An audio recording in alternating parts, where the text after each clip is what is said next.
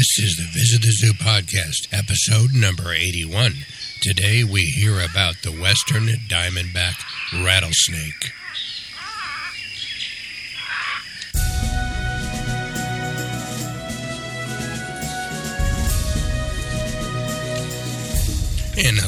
Everybody, and welcome to episode number 81 of the Visit the Zoo podcast. And I am your host. My name is Frederick Fishman, and I am the author of the 12 book, 120 animal series of Kindle books and print books, audiobooks, DVD. And please check out our website for apparel and gear, all things animals, at zoozwear, excuse me, zoozwear.com. That's Z O O Z W E A R, zoozwear.com. And you'll find four separate stores where we sell all that gear and all the links to get there.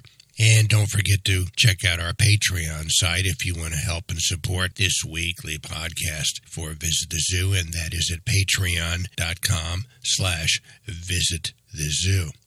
And also a reminder, we just released our first print book with the 90 blogs from our daily Desert Doodle blog that I do every single day. I upload every day. And that website to order the book, just go to Daily Desert Doodle dailydesertdoodle.com and you'll see the book cover. And if you click on the book cover, you'll go to the link that'll take you right to Amazon. And don't forget that our podcast is available on the sound device Amazon Alexa.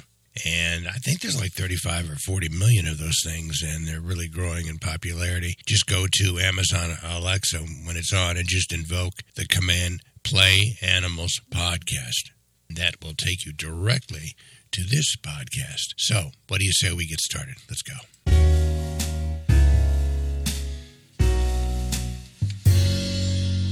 We've got one news story here that's, I don't know, it's fairly obvious.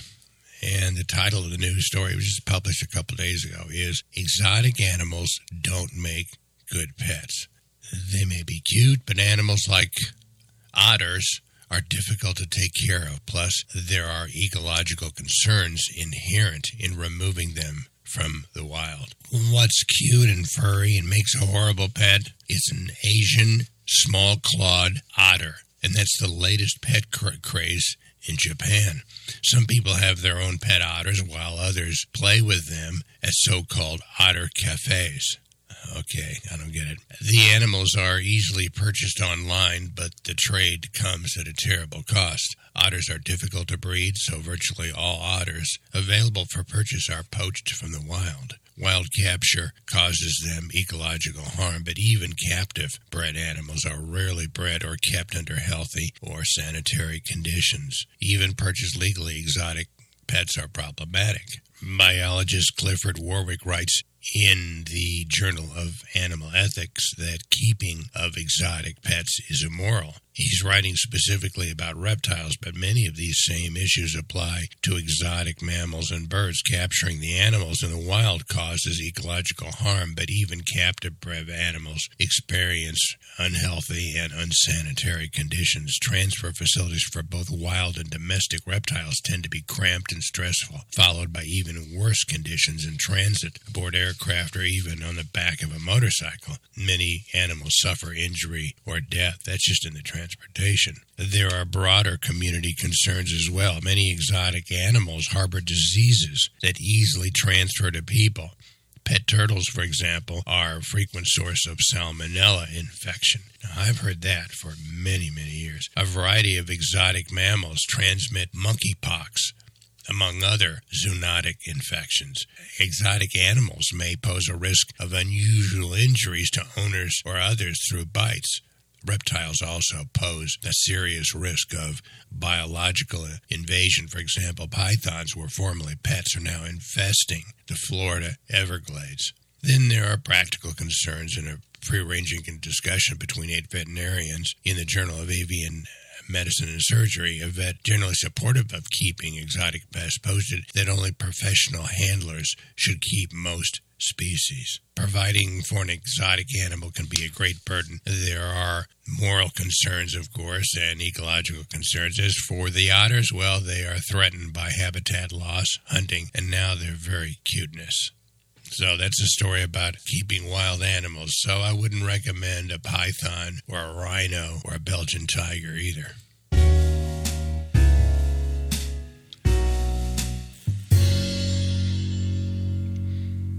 And speaking about animals that you wouldn't want to have around the house, certainly this guy right here.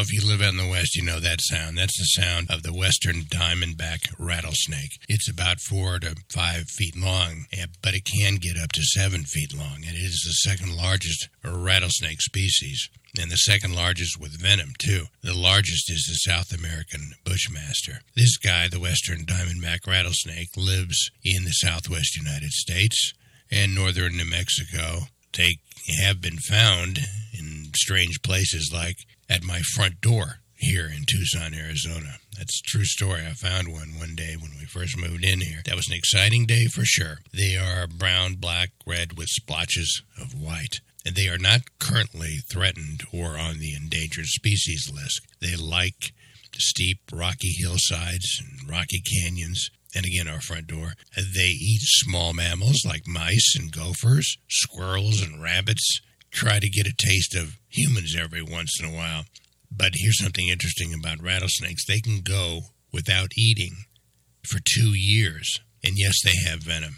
Have venom that attacks the blood vessels, cells the heart, stuns, paralyzes, and kills the prey. Humans, when bitten, can suffer pain, swelling, muscle damage, nausea, internal bleeding, and, if untreated, death they can deliver a significant amount of venom with just one bite. Now, the reason why I came up with this story is because an article that was in I think a couple days ago, the local rag here, the Arizona Daily Star. This was in the home and life section, and it was in the title of this full is a full page story: ten tips for surviving rattlesnake season in Tucson. And so I'll just pull out the paper here that you can hear me rustling. And let me just go over these 10 tips. Number one, watch your step. Some of these are ah, so obvious, but you know, you sometimes you got to repeat them. Number one is watch your step. Be on the lookout for rattlesnakes, whether you're hiking in your own backyard or out in the woods. Rattlesnakes are most known to blend in with environments. And when outside at night, be sure to carry a flashlight so you know that every step is correct. Number two, 10 tips for surviving rattlesnake season in Tucson. Don't put your hands where you can't see. Avoid reaching into areas obstructed by brush or rocks. There's no telling what lies behind there, those spaces. Number three, don't approach or provoke the snakes. Well, once you hear that sound that I played at the top of this segment, you'll obviously not, hopefully, but more than half of all rattlesnake bites are caused by provoking or approaching a snake. The Arizona Game and Fish Department says children should be taught about dangerous animals and how to avoid risky interactions with them. Number four on the list of 10 tips for surviving rattlesnake season rodent control. Rattlesnakes are attracted to their vital sources, including food, water, and a safe place to live. Rodents should be eliminated from around your home. Start by filling in holes that you find. Number five, other possible deterrents. Walls can be built to discourage rattlesnakes from enclosed areas. Specialists say a solid wall around about four feet high will keep out most snakes. The bottom of the wall should be placed into the ground with no tunnels underneath. And number six on the list of 10 tips for surviving rattlesnake season in Tucson call your local emergency response department. Some fire departments will remove rattlesnakes confined in a yard or residence. Check with the department covering your area for more information. Number seven, tips if you are bitten. Respond quickly by going to a medical facility and get treatment if needed. If you are with someone who is bitten, remain calm and reassure them. Remove items such as jewelry, watches from the affected area. Make sure to keep affected area at a level below the heart. Now, that's preventing because it will swell up, and you don't want the, any watch or jewelry on your finger if it swells up. Otherwise, it's going to be cut off. And decrease total body activity as much as you can. Number eight, don't forget about your pets. Pets are sometimes bitten by rattlesnake. Cats, by behavior, tend to hide out after an injury. Despite this, many survive. Number nine, what bite victims should avoid. Don't believe the myths. Refrain from cutting into the bite area, trying to suck out the venom. Even tourniquets should be avoided, specialists say. Do not apply ice to the area or administrate your own alcohol or drugs in attempt first aid. So I guess the thing to do is just to go directly to the emergency ward of the hospital. And finally, number 10 on the 10 top tips for surviving rattlesnake season in Tucson. Several species of rattlesnake are protected under state laws in south in the southwestern United States due to their limited numbers. It is illegal to collect or harm these protected rattlesnakes like the ridge-nosed rattlesnake, the state reptile of Arizona. That's a little bit about the western diamondback rattler, and I would say you keep away from it.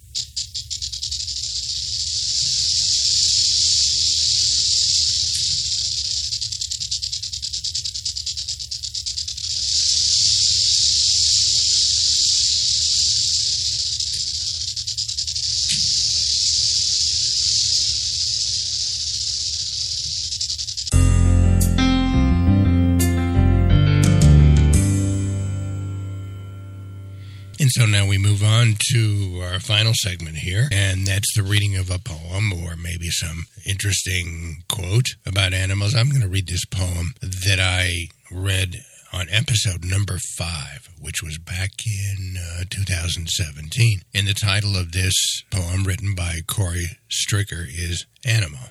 I was born one day to the sunny sky. The light was quite a surprise. My mother fed me and kept me warm while I was small in size. I had a brother close to my age to play with every day.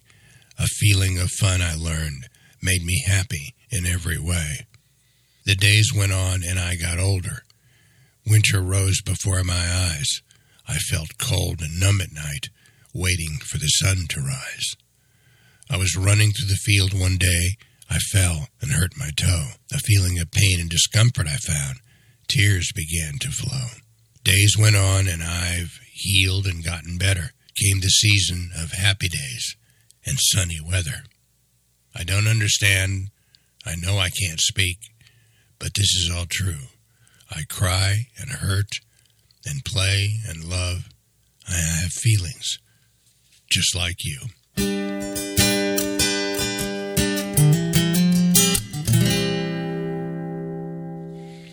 Is a wrap for today's episode number 081, episode number 81 of the Visit the Zoo podcast. And I want to thank you very much for joining me. And please always uh, subscribe, rate, and review this podcast wherever you listen on iTunes or any of the 15 plus podcast directories. We're all over the place now. And check out our gear and apparel at Zoozwear, that's spelled Z O O Z W E A R dot com and check out our daily blog. And you can pick up the first print book from the first 90 blogs by going to Daily Desert dailydesertdoodle.com.